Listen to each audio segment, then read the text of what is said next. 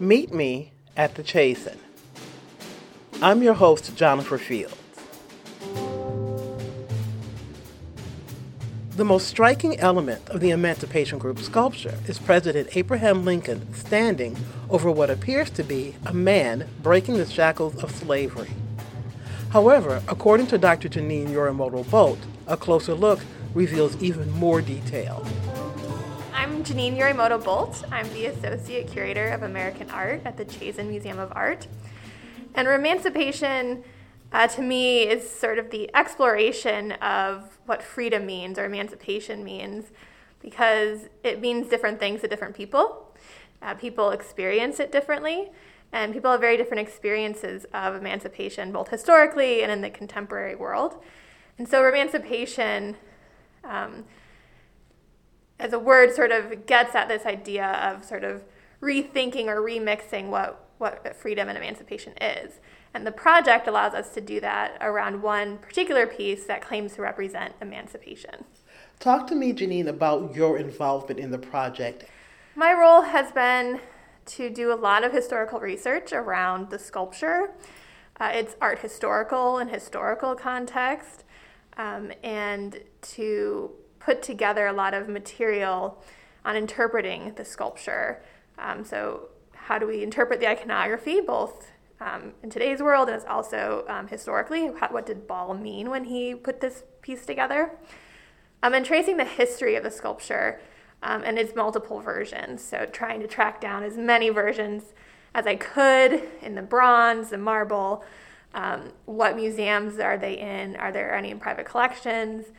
And putting all that information together and sharing it with our collaborators. I've also been doing a lot of uh, writing and uh, preparation for the exhibition. I thought, Janine, that when you see a sculpture and you see it in place where it's going to live, where it occupies a space, whether it be in a gallery or outside, it's easy to think that that's the one sculpture. I know from just my background that it takes many different forms of maquettes and small studies, or maquettes, which are small studies, to get to the final piece, but knowing that there are different versions out there in the world, I was kind of surprised. So, talk to me about those different versions that are out there of the Emancipation Group. Sure. Well, Ball initially would have created a plaster version um, in his studio in Florence, Italy. And I believe that the first composition he uh, developed showed Lincoln standing over a kneeling freedman, but leaning on a American sort of shield um, and holding a laurel victory wreath over a stack of books and the Emancipation Scroll. And this was produced in bronze, so it's cast in bronze in Italy. Um, there are at least a few versions of them out there. And then I believe he made some changes to the composition. Uh, we don't know exactly why, um, but he replaced the shield and stack of books with a column covered in sort of patriotic uh, or national symbols. And the Emancipation Group, or I'm sorry, the Emancipation Proclamation scroll and one book now appear sitting on top of that column. And I believe that this is the second version that he produced. And this one he produced in marble. So he had stone cutters uh, carve it out of white Italian marble. And this is a version then that William Greenleaf Eliot, who was part of the Western Sanitary Commission and the committee for erecting the Freedmen's Monument in uh, Washington, D.C., he saw this version of the composition in Ball's Florence studio. And this version then became the basis for the monumental bronze version of the sculpture that appeared uh, first in Washington, D.C., and then a few years later, another version was made for Boston. And this version is very, very similar, with the changes only coming in the figure of the freedman himself. So, Eliot and the Western Sanitary Commission asked Ball to make two um, important changes to the, the composition before it was cast in monumental bronze. Uh, one change was that they wanted the freedman to be modeled after a, a, real person. So they gave him a photograph of a man named Archer Alexander, who was a formerly enslaved man from Missouri. And they wanted Ball to create sort of a portrait of this man because they said that that would represent truth better.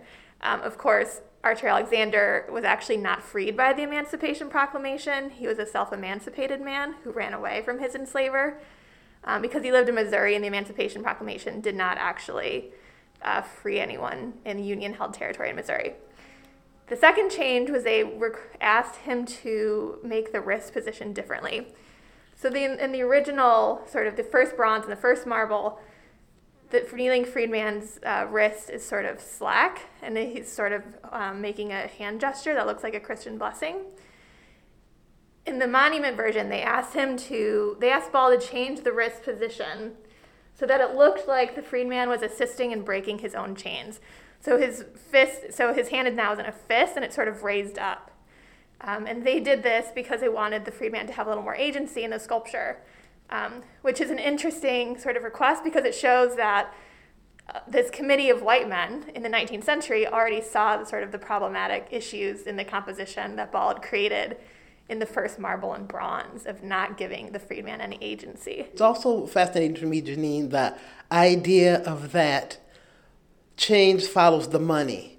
Like these rich people could afford to say, okay, we're going to redo it and we're going to make these changes. So it's this idea of it's not only filtered through Ball's lens, but also through the lens of people who are funding the sculpture. Yeah, absolutely. Um, and the interesting thing is, most almost all of the money for the monument actually was donated by African Americans. An African American woman named Charlotte Scott, who was formerly enslaved, uh, started the collection. She donated $5. And the money ended up with the Western Sanitary Commission, and then they went around and they started a national campaign to get African Americans to donate money. And so African Americans actually funded the monument. They collected um, over $16,000 um, and then the federal government donated like basically the base for the sculpture in DC. Um, but the men in charge of handling the money and the committee were all white men who were part of the Western Sanitary Commission. So even though African Americans had funded it, uh, it was white men who were in control of the money. I really want to get into some of the symbols of the sculpture because usually we approach things from the front. Take me around the sculpture and some of the symbols that we'll see should we venture towards the back of it. So when you walk around the back of the sculpture, there's actually a lot of um, small details in the back. So from the front, you can see a sh- sort of a shrouded post. Well, when you walk around the back of the sculpture, you learn that that post is actually sort of a chopped down whipping post. And it has sort of the, the chains attached to it still, and it has been shrouded. And then at the base of the whipping post is a cat of nine tails whip, and a broken ball and chain, both of which symbolize sort of the ends of slavery and the ends of corporal punishment associated with slavery. And there's also a rose vine growing up the back of the whipping post, which symbolizes sort of a new life or new beginnings after emancipation. And then right behind Abraham Lincoln is a bleeding heart, sort of just on its own. Um, it's sort of an odd inclusion, but it represents sort of compassion. So the artist seems to be suggesting that you know compassion is a trait associated with Lincoln, and that Lincoln had been showing compassion to the enslaved population of the United States.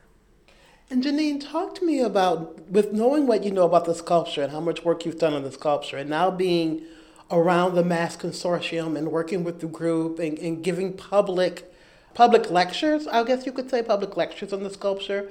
How has or has your thoughts and opinions or your idea about the sculpture changed as you get further and further and further into the Remancipation Project? Yeah, well, I've just been so excited by all the artistic responses to the piece. Um, sort of the work I do is very traditionally art historical, um, breaking down the iconography and the history, and to see this piece really brought to life and how it continues to affect viewers um, is really fascinating. And to be able to watch people respond to the sculpture in real life and sort of have conversations with it artistically has been really eye opening um, and really helps bring home the idea that these historical pieces continue to live in the present moment and to be really impactful um, for people today. And in giving multiple presentations and talking about the, the sculpture and inviting people to look closely at it, um, they've encouraged me to see this new things in the sculpture, to ask new questions, right? Asking new questions about how all the elements fit together. Why do they fit together certain ways? And then I've been asked some really interesting questions like the role of religion and government, for instance, because the quote at the base of the sculpture includes a quote from Emancipation that invokes God's name. There's some sort of Christian symbolism with a bleeding heart and the hand gesture the kneeling freedman is making. And that was not really a question I had thought about, and I still don't know the answer, but just thinking about all these different avenues and ways to interpret the piece and thinking about the many different influences in the sculpture, but also in the Emancipation Proclamation itself and in this moment of late 19th century American history. So, in your relationship with the sculpture and in your relationship with the Mass Consortium and the Re-Emancipation Project, what would be your response this moment to the sculpture? If you had to respond to it, and this could take, and you can recreate a Sims world, whatever your response could be to this, what would it be? Oh man, that's a great question, and actually not one I have been thinking about.